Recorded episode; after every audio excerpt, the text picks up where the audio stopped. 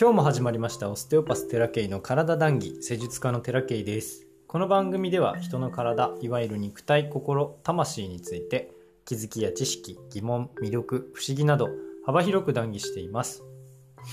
えーと今日はですね好き嫌いが結構分かれそうな内容なんじゃないかなと思うんですけど波動とか振動とかっていうお話をですね命の輝きからまた古本先生の命の輝きを引用しながらお話ししていきたいんですね。なんで好き嫌いが結構分かれそうな内容かって言ったらまあスピリチュアルな世界の中でね波動がどうこうとかよく言うからなんかえーって思う人もいるかもしれないんですけどえっ、ー、と医学的にもね医学でも波動や振動っていうものはもうたくさん取り入れられている話なのでそんなに、えー、小難しい話はしませんし、えー、そんな怪しい話でもないと僕は思ってます。えー、科学的なものをね僕が調べるのは非常に苦手なんですよ。調べ物っていうのはねえー、とても苦手です。小難しい話をするつもりは全くありませんし、えー、命の輝きに書いてある文章は非常に専門家向けではないというか患者さん向け一般向けに書かれているのでとても分かりやすい明確な言葉で書かれているのでそこをね、えー、僕なりになんか付け加えながら話していきたいなと思っております。で、ちょっと文章を引用させていただきますね。えーと、あらゆる生き物は宇宙に蔓延している電気的な生命力の流れとともに脈動している。その脈動振動波動は目には見えないが手で指で感じ取ることができる。私は木に犬に猫にもちろん人間の体にそっと手を触れるだけでその波動が感じられるようになるまで訓練を重ねてきた。こういうふうにありますね。えー、前回ね瞑想の時瞑想のすすめっていう話をした時にお話ししたチリチリする感じ生命力がチリチリする感じっていう風に伝えたんですけどあれも要するに振動や波動の一つなんだと思うんですね。で、えー、この動き振動っていうものが生命をその生命であり続けられる根源の動きだと僕は思っているんですけど、まあ、発生学的にもね、えー、そういうこう波の波の動きみたいなのがあるから卵がこう乱活していくんだっていう話をね、えー、しているものもあるにはあるんですけど、うん、施術しているとねその波の感覚流れていく感覚ですとか、えー、空気が動いていくような感覚とかまあ目には見えない動き体の動きっていうものを手とか、えー、別の知覚別の知覚って何の知覚かって僕は正直よく分かんなかったんですけど最近なんとなくあこの知覚のことかなっていうのが頭で腑に落ちるようになってきました。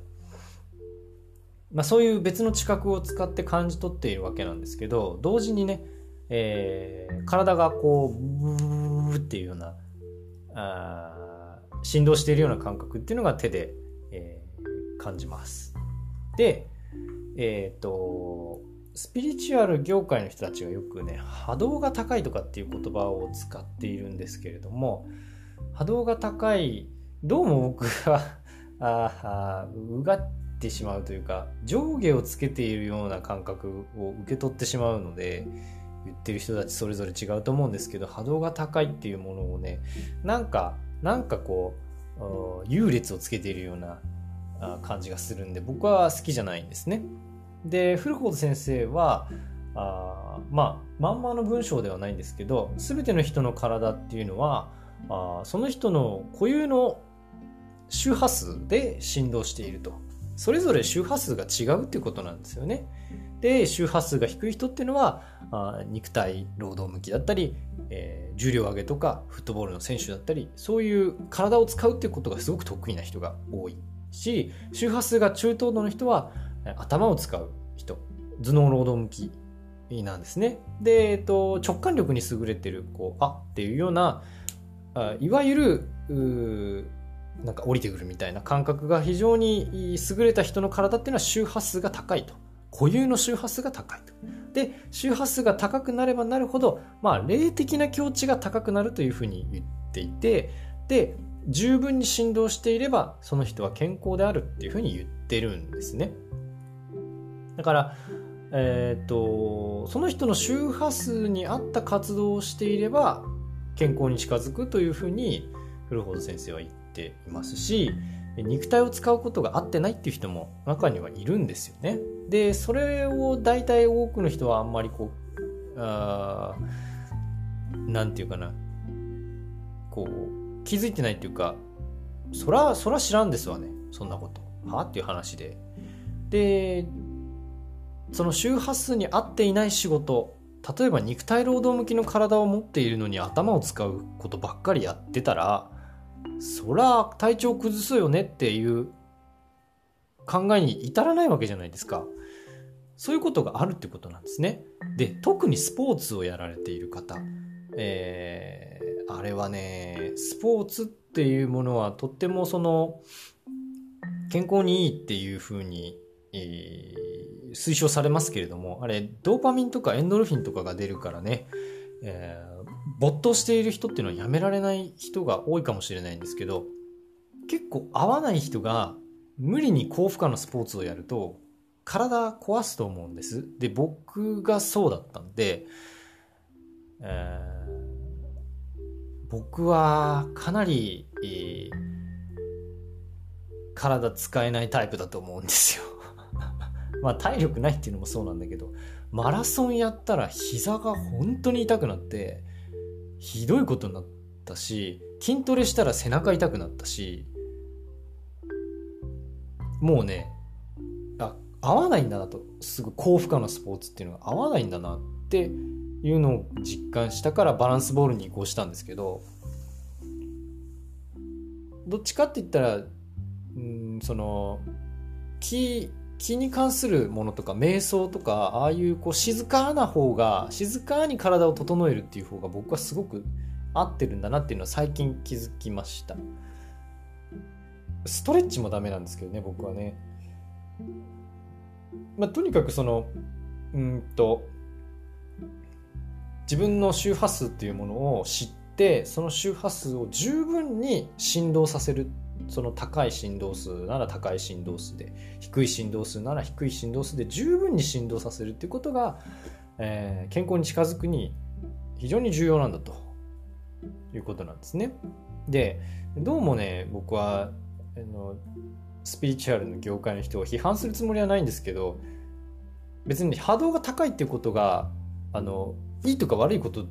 ではないと思っていてニュアンス、どうもね、伝わってくるニュアンスが波動が高いイコール優れてるみたいなニュアンスで伝わってきちゃうんで、まあ、僕がね、受け取り方が悪いのかもしれないんですけどね。まあ、あそんなニュアンスを同じようにこう受け取っている方ももしかしたらいるかもしれないんですけど、全くそんなことはなくて、その人それぞれの周波数に合った活動ができているかっていう方が僕はあとっても大事なんじゃないかなっていうことを言いたくて引っ張ってきました。で、さっきも言いましたけど、スポーツがね、健康にいいって、言うけど、すべての人には言えないですよ。っていうことをね、言いたくて。で、えー、っと、僕は一時期栄養学の勉強をしていて、唯一、この栄養学はすげえって思ったのが、まあ、分子栄養学なんですけど、その、素、階層。見つけた人っていうかね、えー、調べた人というかが三石先生っていう先生。岩尾先生。三石岩尾先生っていうんですけどその先生もあの言ってます。スポーツに関しては。活性酸素がすごい出るんですよね。あんまり高負荷だとね。それを分解するのがすごい大変でその過程で毒素が出て体をどんどん酸化させるっていう話なんですけどね、まあ、とにかくその何でもこれがいいって通り一辺倒に言えないっていうのは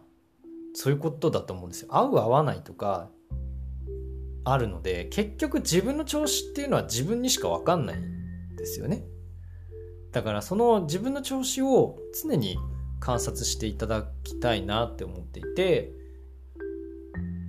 この話をしてます。体はとても大事ですからね。フルフォード先生も神殿だっていうふうに言ってますしそれくらいその大事に一番大事にしてほしいものなんじゃないないんじゃないかなっていうかでも当たり前ですよね。体壊れてたら